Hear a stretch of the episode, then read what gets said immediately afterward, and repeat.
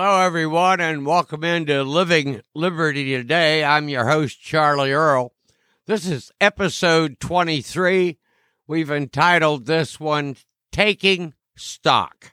Well, okay, that's kind of a dirty title given the way everything is going on, but nevertheless, I'm broadcasting today or podcasting today uh, in the shadow of the massive increases in the value, perceived value of cryptocurrencies. Uh, for example, Bitcoin has shot over 40,000 already. The stock market is rallying uh, ever since the uh, decision on Wednesday night, or I should say early Thursday morning, uh, to uh, assume and select and choose the electors uh, for for the Biden campaign, thus uh, declaring the Biden Harris ticket the winners in the 2020 presidential campaign or race. So the stock market is thriving, cryptocurrency is thriving. Uh, what does that mean? Well, it, it seems kind of counterintuitive when you try to put it in context. Uh, in other words, Wednesday, we had this uh, tragic event that occurred at the Capitol building.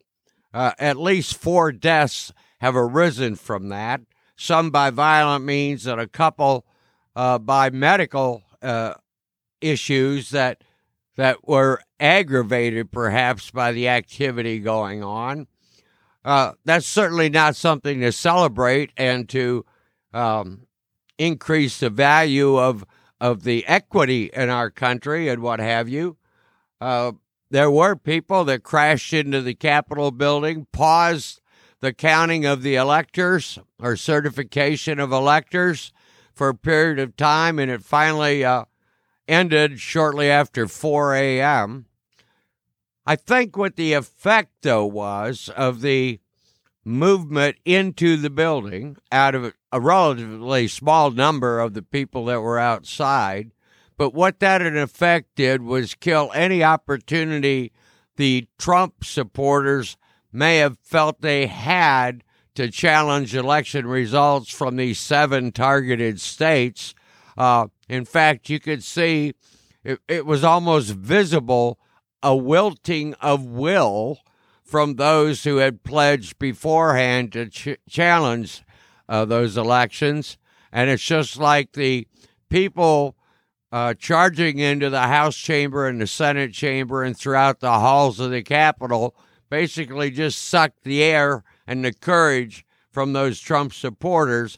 So, what had been a tense, uh, generally unpredictable moment or period in time suddenly became a slam dunk, and so it ended.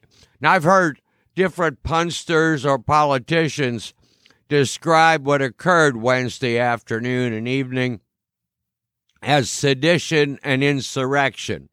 Let me say, I think that was rather extreme. This is a personal opinion, but I think if you were mounting a seditious enterprise or uh, directing an insurrection, you'd probably more be more heavily armed than with uh, flagpoles and backpacks.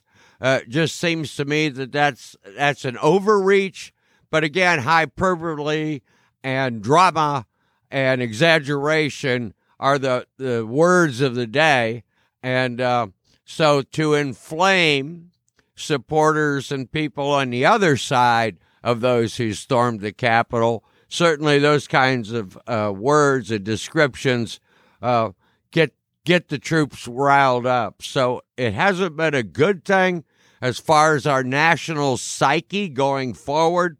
Uh, we'll see how it works out in the days ahead.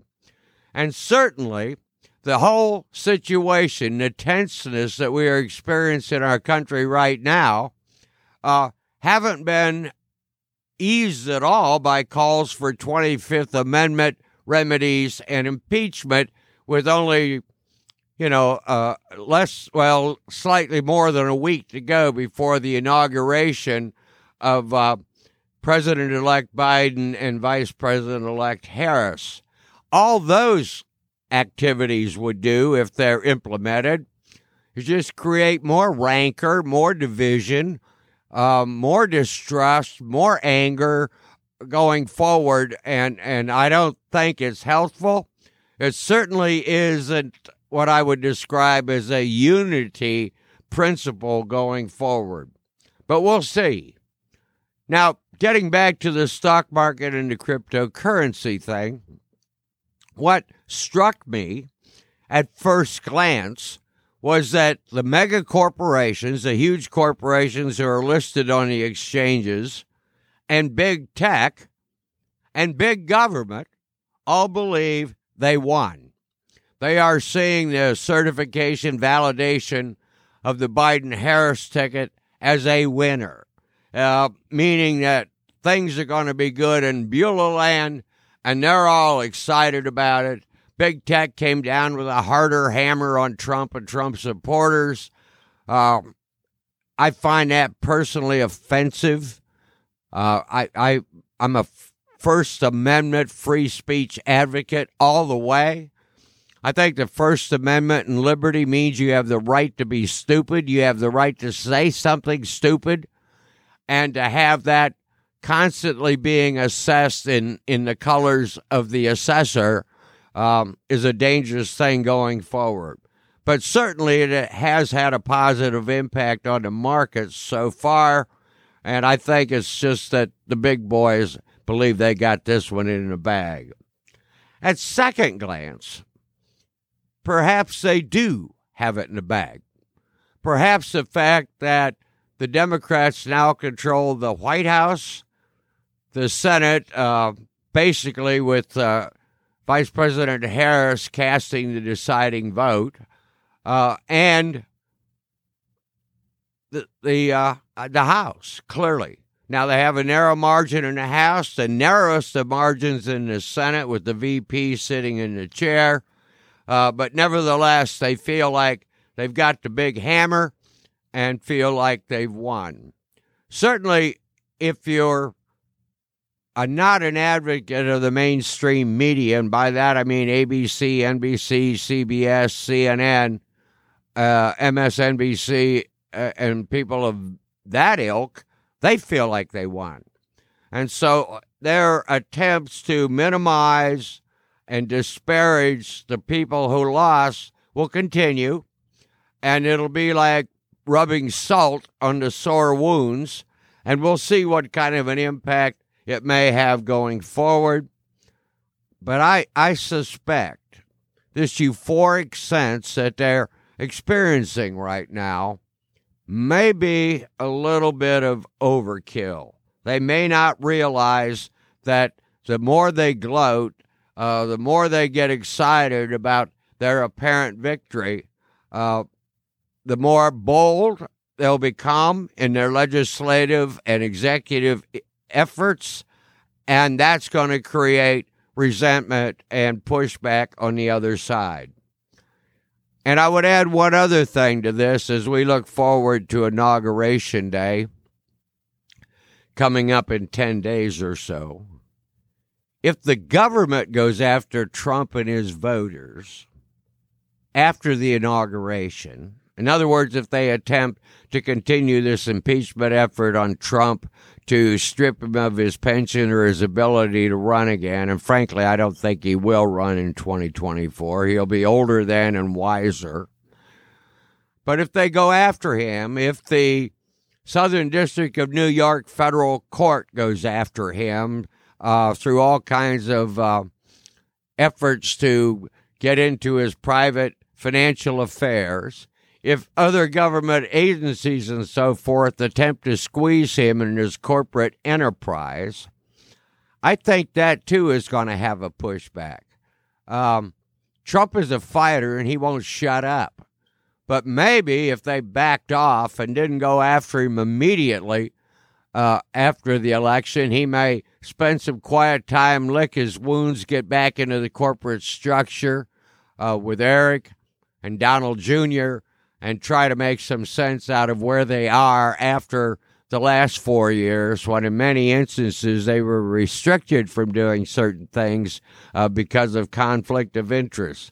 But if they go after him, I think um, he's going to become a sympathetic figure, and uh, that that may be create pushback going forward from the people who supported him. Don't forget, he got at least 74 million votes. Now, he and his supporters claim there were many more than that. So, at any rate, you're dealing with 74 million people of varying degrees of intensity and loyalty, admittedly. Um, but there is a significant number of, of that 74 million who would really resent any attempt to shove uh, Trump down and put him down and put a boot on his neck. So that's another thing. The government and the people in positions of power with the capacity to go after him may want to take that in mind before they turn on the jets and go after him. And I predict going forward, regardless of um, the actions of the government or other entities, that there are going to be a few and dispersed, isolated crazies who stir the pot continually, either through violence or through marching or demonstrations or outlandish calls and that type of thing, and they're going to be there. And then, depending on how the government or those who are being verbally or physically attacked respond, that may or may not increase the number of people who support those crazies and their effort to go forward. We are in for some dynamic times. What that means is, I suspect a couple of things. You're going to have higher inflation, more unemployment because the COVID stuff isn't going to be killed by the vaccine. They're still going to be putting us similar restrictions, maybe less so, but some going the day forwards. And I suspect now may be the time if you're looking at some major purchases if you're looking at, at doing some forward planning with your lifestyle or your business, you may want to uh, lock them in now, at least. If you can't pay cash, at least lock them in at a price that you're comfortable with going forward because I really look for some uh, pretty rapid inflation, particularly as legislation starts to move through the House and the Senate. Uh, some of it's going to be very costly. Just on the regulatory side of it, it may increase the cost of goods and services because there'll be added incentives for them to do it a certain way. And that means that, that some things you've relied on may be more expensive because the cost of complying with the regulations will increase the cost of the good or service. So look ahead, expect some inflation, expect unemployment to get worse, which also leads to a larger population of desperate people, particularly after coming through this COVID mess for almost a year. Um, our dynamics, our social dynamics going forward, social and economic, um, are going to be on the edge. Uh, it's not going to take much of a flint, striking a flint, uh, to create a fire and, and some embers that may turn into a flame. So be cautious on how you engage with, with people and other businesses and so, so forth, but also be forward looking and be prepared for when uh, the crap hits the fan and the Westinghouse blows it all over the wall. Be prepared uh, for those instances. Plan ahead, expect it. Now, if you plan for inflation or you plan for more dis- uh, disturbances and things of that nature it doesn't happen, you're still ahead of the game. So I'm encouraging you be cautious going forward. Take stock of where you are today and prepare to be in a better place 30 days, 60 days, 90 days, whatever it takes. Gee, I wish I had a cheerier uh, podcast for you today, but it is what it is. Let's hope as I go forward, I become um, uh, less distressed and more optimistic going forward. This has been Living Liberty Today. Be free, stay free. I'm Charlie Earl.